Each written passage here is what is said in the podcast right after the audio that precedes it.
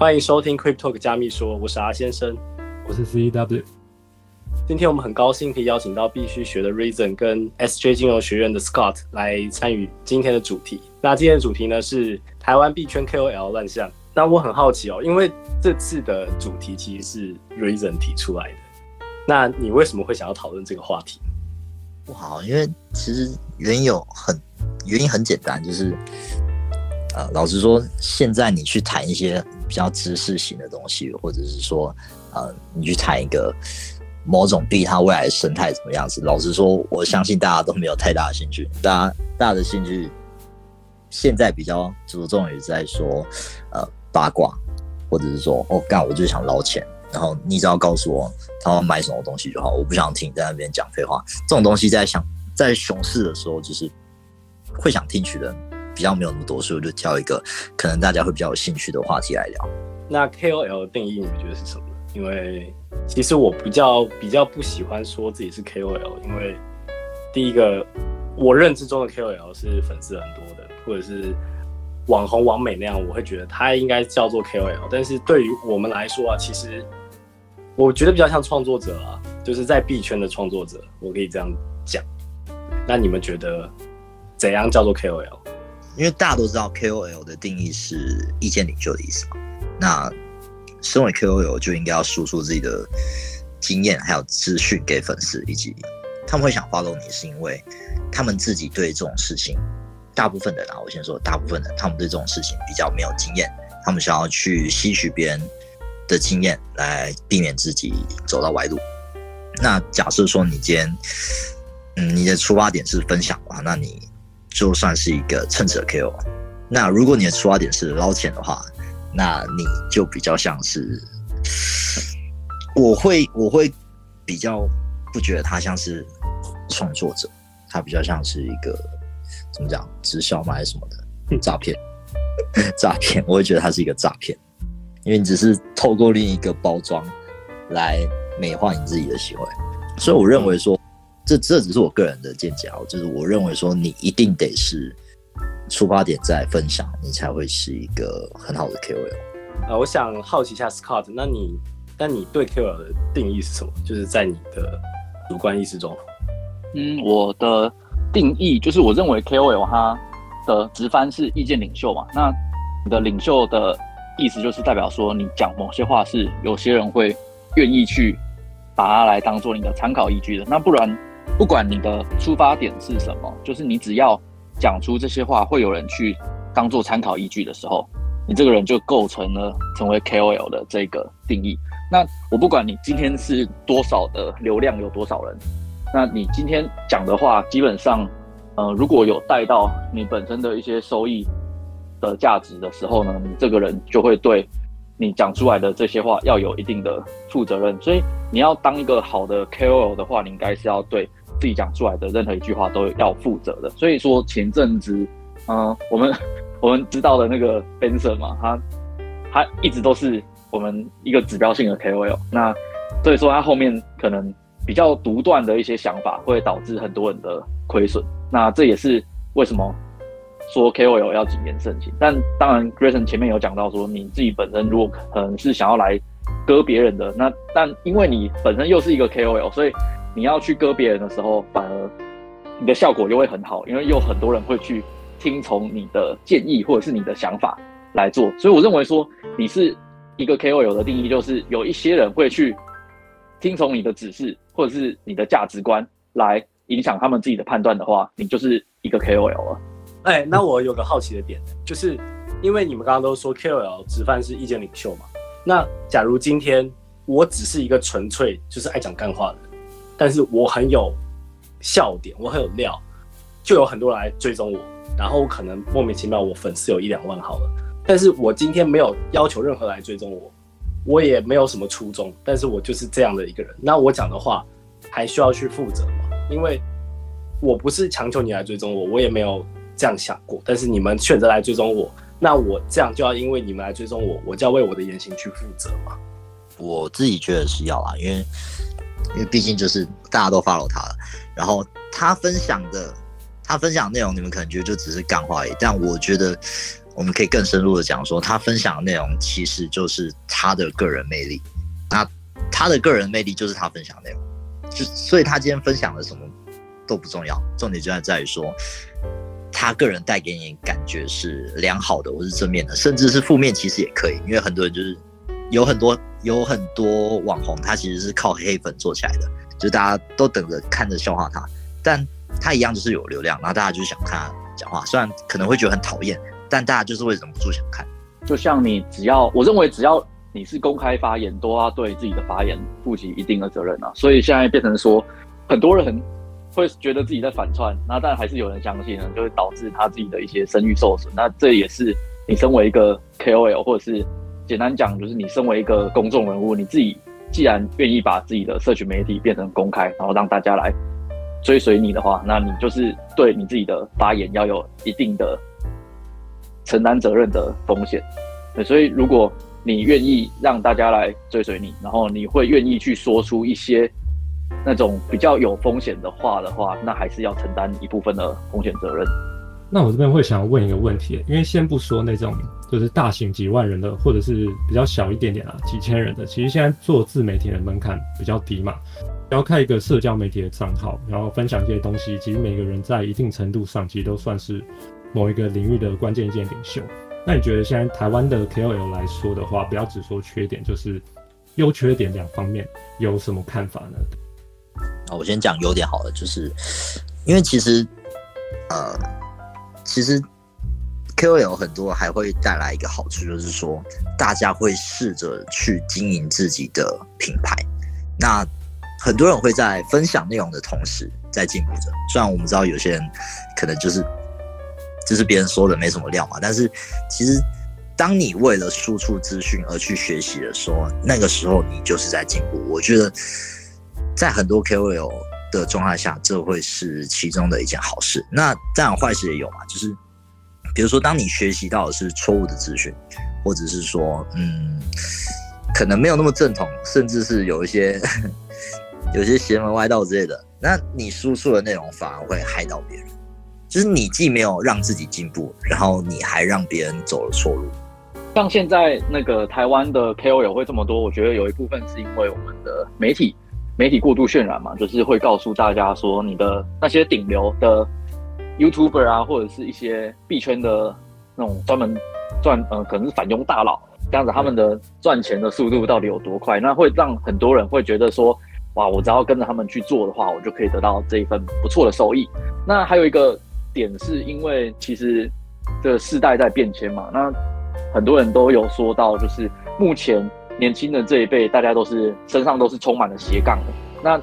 你在可以负担你本职的这个工作的同时呢，你又可以去斜杠，不管你今天要做网拍啊，或者是你要去做一些呃分润的联盟或者是电商之类的一些模式，那你要去扩展你自己本身的这项你想发展的东西的产品的同时呢，你就是会需要去经营自媒体嘛，所以你就是会需要有一个发声的窗口，那这就构成了大家去做这个 K O L 账号的一个前提。那基本上，呃，每个人都会想要，每个人通常都会有一个自己的本账嘛。那为什么很多人会把自己的本账弄成自己在呃自己生活的一个私密小账的同时，又会去弄一个公开的账户，然后上面就不会有自己的名字，然后专门来分享这些东西？不否认有些人肯定是就单纯就只是想要有一个抒发的抒发自己想法的窗口，或者是单纯是想要去分享的，但大部分的人他们基本上的利益都是为了来赚另外一个风口的这些利润啊。那所以说我认为台湾 K O L 泛滥的一个原因是现在我们世代在变迁嘛，那包含从传统的这个 Web 一 然后转到 Web 二 再转到 Web 三， 那为什么会转到 Web 二 的原因是因为大家开始有一个抒发自己的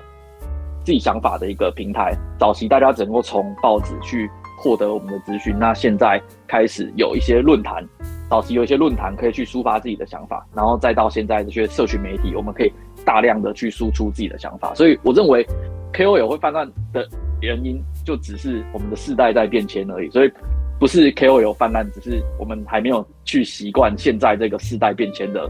过程。那未来大家抒发的窗口会越来越多的时候 ，K O L 有一定只会越来越多。哦，我想补充 Scott 说的，就是因为像以前我们要获得资讯，我们只能透过新闻媒体，那这会这会有什么影响？只要那些媒体是被财团或者是某些利益所掌控的，那他所发出来的资讯，可能就只是他想让我们看到那样，而我们没有其他门路能够认识到整件事情的面貌。而 K O L 变多的情况下，就是你不可能所有资讯都被封锁起来，一定会有人，呃，有一些比较独特的独家资讯。那这个时候你就可以去知道，哎，或许这件事情还有其他的视角，我们可以去看待它。它其实是怎样怎样的，它可能它可能被媒体误导，因为我们大家不是都很常看到台湾新闻会乱报。或者是说他们直接把一些不是事实的东西写成稿，然后就贴上去，那这会是 K O L 增加的时候所带来的好处之一。那我现在听起来就是有点像是说，其实随着这个 Web 二 在慢慢转 Web 三 这样的一个过程中，越来越多人变成因为变成就是开始发表自己意见，我们慢慢的剥离了被主流媒体或者是那几个媒体独大的控制之后，呃，好像每个人都可以变成 K O L， 因为它的门槛变低嘛。再来就是说，会不会之后这个 K O L 的定义也变得很模糊了？因为其实就像我们刚刚说的，越来越多，越来越多，可能我们跟我们现在想象中的意见领袖也变得不太一样。只是说每个人发表自己意见的门槛变低了，或者是我们更容易听到别人的想法，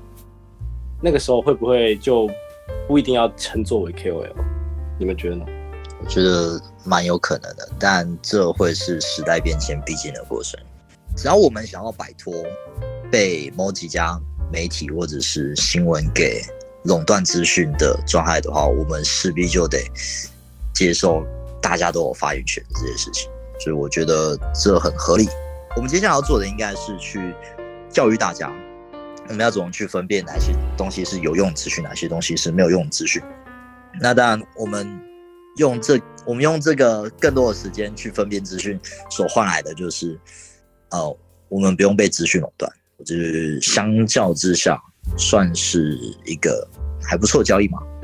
那两位觉得，作为或者是你们作为 K O L， 或者是你们观察下来，怎么样可以做出与别人的区别？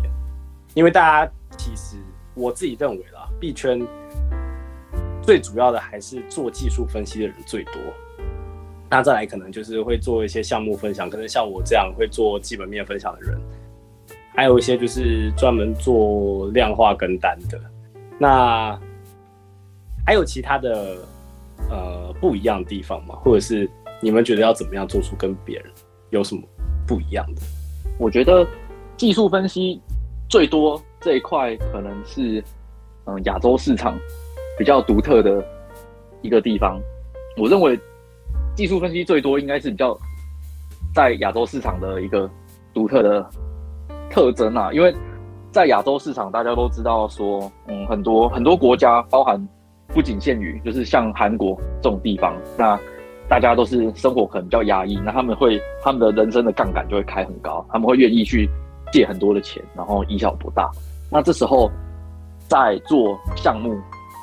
的这些人，可能就会他们的声量就不会。比我们传统在做那个币圈的这些交易的人还要多，但事实上，币圈它是一个，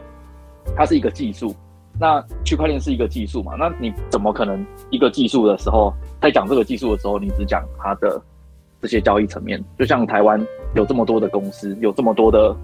有这么多的基本建设，那为什么我们不会是纯粹只在讲交易的部分？所以我认为。嗯，如果我们今天觉得说你身边的人都在讲技术分析的话，那可能只是因为我们的同温层刚好都在讲技术分析。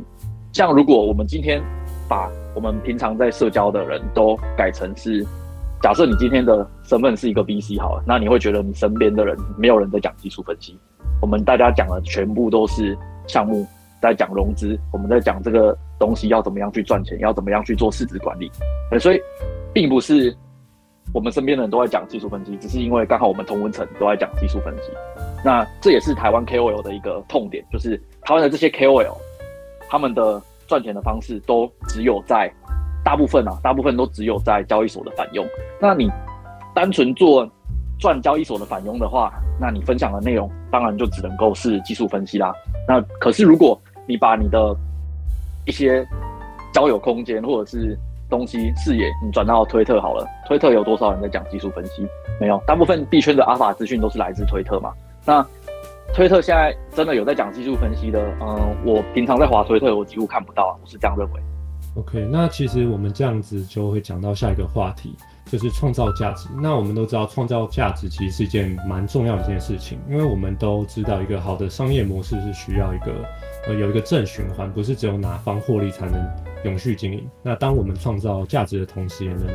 得到同等的或者是更多的一个价值回馈。那除了 K O L 单纯分享之外，当然也会有想要或者是需要从中得到一定的一个反馈。那两位会觉得怎么样的一个创造价值给粉丝的一个方式才会真正达到互惠互利的一个正循环？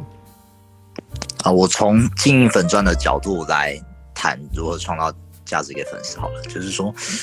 好，那我们在谈这之前，我们要先有一个前提，就是你要有基础的粉丝量。如果你今天可能粉丝数不到一百，那那其实你要创造价值给大家是一个比较难的事情，所以有时候大家在前期就会很急着说，哦，我我想要做成怎样怎样，我想要做成怎样，其实我觉得都太操之过急了。我们要先有一个稳定的基础的粉丝量，我们再去谈价值。再来就是说，好，我们我我直接当举例好，假设大家都知道周子君技术分析蛮屌嘛，对不对？那假设今天必须学跟周子君都在教趋势线，那大家要看谁的？那肯定是看周子君的吧，因为他比较屌。那这样子的话，我们是不是相对来说创造出来的作品或是成品很难带给大家价值？因为有更有有更有用的东西在其他地方，那我们还去争夺这一块的话，就显得比较没有意义。所以你要去寻找说，大家想要知道的资讯是什么？有就是像 Alpha， 那好比说，好比说，我觉得，好，我我今天觉得大家，因为币圈很多资讯都是又臭又长，那大家可能就不太想要把它看完，那我就把这些东西都截取成一个重点，然后弄成一个懒人包，给大家比较好方便阅读。那这就是其中一个创造价值方式。我提供了一个大家想要的东西，大家想要的成果，他们开心，我开心，我收获流量，他们收获资讯。那大家的获利，这就是创造价值的一种。如果说创造价值的话，要看你本身是以什么样的角度来对自己做定义。像我们今天把你自己个这个 K O L 的身份当作是一门生意的话，那你要先想说，我今天当 K O L， 那我的目标市场是哪些？我要去打红海还是蓝海？那我要去打红海市场的话，我本身就是要去跟嗯我们上面的这些利益相关的人，可能像是。呃，项目方或者是交易所，那交易所的话，我就需要去获得比较高额的返佣，或者是比较低廉的手续费。那这样子放下去的时候，我们就可以在这个红海市场杀出一片我们自己的地盘。那如果是我们要去打蓝海市场的话，我们今天本身就是要去看说，嗯、呃，我这一块我擅长的东西是不是目前在市场上是比较少人做的，或者是呃目前没有人在做的，那我们就可以去理解成。我们要怎么样去把这个市场从国外搬到台湾？像简单的说呢，嗯，我们要去创造我们属于我们自己的价值嘛。那最简单的就是，早期可能台湾的 K O L 他们是去推广这些交易所，那他们推广交易所，假设他们今天是不想要去赚返佣的状况下呢，他下面有一群的用户，那这个这个 K O L 他就可以去跟交易所去要更好的这些活动，或者是。更好的这个新最新注册的这些证金啊什么的，所以这个是利益。嗯，我们把自己的想法做到最好的时候，我们不会想要去赚下面的人这些钱的时候，我们就是会想要以大家的资源一起去聚拢，然后去从我们上游的那些交易所或者项目方拿到更好的一些一些反馈。但是呢，当现在市场非常的泛滥的时候。变成说我们单纯的去做这些呃技术分析的分享啊，或者是点位的分享，已经是很大量的在内卷了嘛。然后现在可能这一块就变成红海市场，那这些 K O L 想要有一个比较良性的对自己客户的反馈的话，我们可能要去往 collab 去做，就是呃国外我们很多国外的项目都有在做嘛，那我们可能就是要以我们目前的社群人数啊，去跟国外的项目他们去要一些白名单。那这也是目前开始慢慢台湾圈有越来越多人在做，就是我把我们这些社群的人，我们给这些海外的项目去看说我们现在有多少社群的人，那我们再去跟海外的项目要说他们的嗯，包含 N F T 啊，包含他们的 Launchpad 还有一些预售额，那我们可以去跟他们拿白名单或者是一些 D C 上面的一些好处。那这个也是我们的这些 K O L 有一些比较好的方法去为我们的社群来带一些正向的利润还有利益。好，我们刚刚听了很多冗长的东西，都是我们的美好的愿景哦。那我们现在回到比较现实层面的东西好了，如何永续经营不割人？呃，我觉得这件事情，我自己想啊，我先讲，什么叫做割人？你你们先回答这个问题，什么叫做割人？先请 Reason 好了 ，Reason。很简单，就是你大量的宣传一个跟单，但它其实是多空双开，或者是那个人其实把他的量化租给外面的量化团队。对，就是开跟单这件事情嘛。其实我觉得，呃，好，我现在讲。就是最近有一个 B D 一直找我，我就不讲是哪间交易所的，然后他一直推一个跟单量化给我，然后一直晒那个收益率，就是甚至还说，呃，他可以打 U 给我，然后让我去玩这样。那我相信各位在座的可能有遇到现在的这样的状况嘛，就是因我很好奇，我首先我是有跟过单的，然后我自己跟单下来的是。没有一个让我是稳赚不赔的，至少最后我回头来看一定都是赔的。但是我现在不代表说所有的跟单都会赔钱哦。我的意思是说，我跟过的单，或者是我跟过的量化，蛮常出现赔钱的一个现象。但是这个东西却在币圈被奉为神，或者是很多人在推崇这个东西。刚刚 Reason 有提到说，我刚刚问说为什么什么叫做割人，然后 Reason 有提到这件事情。那除了这个以外，大家还觉得有什么是割人的？割人的话很简单啊，嗯，为什么大家会那么讨厌跟单的一个原因是，第一个，他做出了这个跟单以后，这个跟单交易员想要做什么？他一定想要赚钱嘛，他想要赚客户的 A U M， 他本身可能只要下 零点一 以太或者是 零点零一 比特币，他就可以下面就。那个 A U M 很高嘛，它下面可能你一单就有五万 U 的金额进来跟了，那它这一单只要盈利，每一个现在每间交易所通常通常那些带单的人都会开 百分之十 嘛，那等于说你这一单盈利下来，你会先被他抽 百分之十。我先不管哪一间交易所他们是多久去结算一次好了，那第一个他会先抽 百分之十， 然后第二个你的手续费又被这个团队的人抽走，那第三个他可能还会有使用费哦，那你这样子被他拨三成之后，你觉得你还会赚吗？你今天这个量化，它长期下来可能，呃，我们的盈亏比是一比一好了，然后你的胜率是六十，那这样子长期打下来，你以为你还是有赚钱，但其实你层层剥削下来，你根本完全是没有赚钱的。那这个我觉得这是用资讯落差在割人啊，那包含说我们的交易所。呃、大家如果有熟悉的话，哦，这个可能会动到很多人大饼，但我就直接讲，每一间交易所它的那个跟单的页面啊，都是有修饰过的。像，呃，你的收益率，你的收益率可能是正常的，但是你的收益额是不正常的。不对哦，你的收益率也也不是不正，也不是正常的哦，因为你收益率它不会把那个交易员的分润扣掉嘛，所以你看到交易员的收益率是正常的，那那的确因为交易员那边本金是正的，但其实你把那个分润扣掉以后，搞不好你已经是负的了。那再来，他的收益额是连手续费都没有扣掉，所以他有些人光是刷手续费，哎、欸，光是刷手续费，他的收益额是很高的。但是大家正常在做的时候，永远都是亏钱。这也是为什么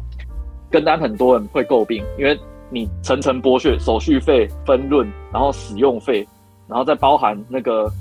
一些有的没的，有时候有些交易所还产生滑点的状况下，那根本是做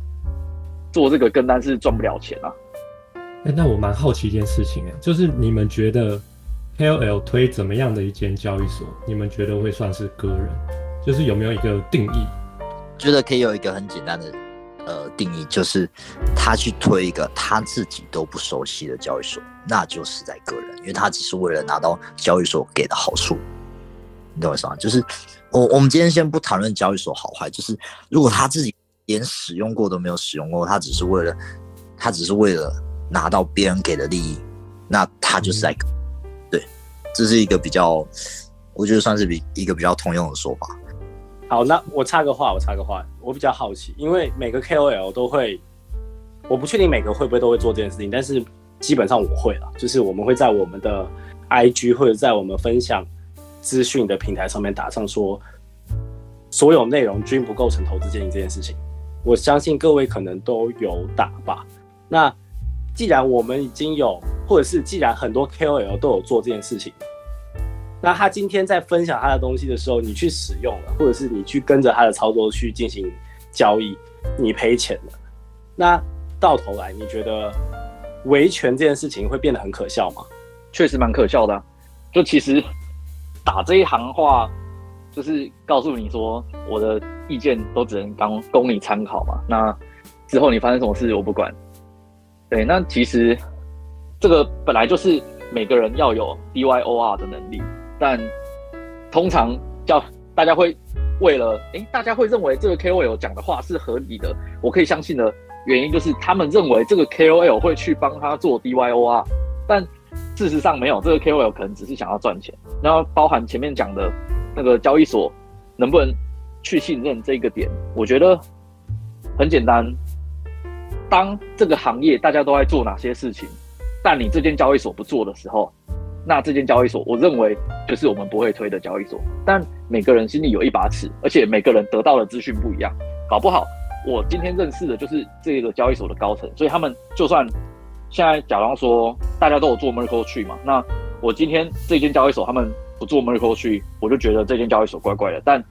我今天认识这个交易所的高层，我知道他是币圈很有名的人，然后他应该不会拿自己的名声来跟这个交易所来赌的话，我就会认为他这间交易所是可信度比较高的。但是因为这个都是信息的落差啦，简单说，币圈的 K O L 很多人都是在赚这个信息的落差财嘛。那嗯，你为了去推这个交易所，那他哪里怪怪的？你如果可以讲出一个合理的结论的话，我认为这是这个就 OK。但是如果一间交易所它奇怪的地方太多了，然后你自己还没办法自圆其说，那你还去推它，我会认为你是不是想割人？我的逻辑是这样，就是我认为你今天要去经营一个 K O L 的品牌好了，那我们首先要想的是，我们经营这个 K O L， 我们到底是想要做什么？那我们知道了，我们决定以后，就是要开始去做我们自己的研究嘛。因为其实币圈大部分的阿法资讯还是来自于 Twitter 嘛，不可能你真的有那么多阿法资讯，你身边的关系有到那么广啊。那你把这些资讯重整完以后，再去做，再去做新的那个发送，那其实你本身就已经构成一个不错的 K O L。像大家可以看 Twitter 上面有几个专门在做那种 A I 的，那他们的那个他们会帮你想很多 A I 的商模，就是从从可能从从 Midjourney 弄一个图，然后再到哪一个，再再到 CableAI， 然后把它弄成影片，然后再配再到剪映配声音什么的，它整套的商模都帮你弄好了以后，它再宣发出来。但其实这一套是他想的嘛，也不是啊，这是英文圈的 A I 大佬帮你想的啊，所以他只是单纯的做搬运，但他其实还是可以帮助到很多人去把自己的一些商业模式或者是一些自己的想法去做一个更好的整理或者是发送。那这也是我认为大家去做 K O L 有一个很好的想法，还有一个方向啊。那本身你可能在台湾会接触到的大部分都是呃技术分析。那你技术分析，你可以思考一下，你技术分析有到那么强吗？那如果你技术分析没有到那么强的话，像我自己当初也是，我是做搬砖嘛，然后做搬砖以后，我自己是工程师，那我觉得我自己做交易的能力就没有到那么高，那我可能就会开始去思考说，哦、嗯，我宁愿去把想的我我的策略交给电脑去帮我做，所以我就会开始去往呃、嗯，可能量化或者是搬砖或者是 A I 的这些。让电脑去帮我操作的行为，就是我会开始往这边发展。那另外，台湾比较少人做的，可能就是包含嗯这些项目，他们到底在做什么，或者是呃融资、市值管理，还有这些总经面的东西。那你们大家想要去做 K O L 的话，也可以去思考说，我接下来到底要怎么样去发展？因为大家会觉得台湾的 K O L 太泛滥，是因为大家要么讲的是什么成功学，要么讲的是交易心理学，要么讲的是这种技术分析。那真的跟币圈很有关系吗？没有啊，这个其实单纯就只是这种交易市场的东西啊。但币圈那么大，我们有那么多的项目，我们有那么多的叙事，我们有那么多的赛道，为什么大家都要专注在这个小小的交易圈来大家互相内卷？所以如果你当你觉得你做 K O L 做得很累，或是大家都在互相内卷的时候，我们可以把自己视野放宽一点，就是其实币圈那么大，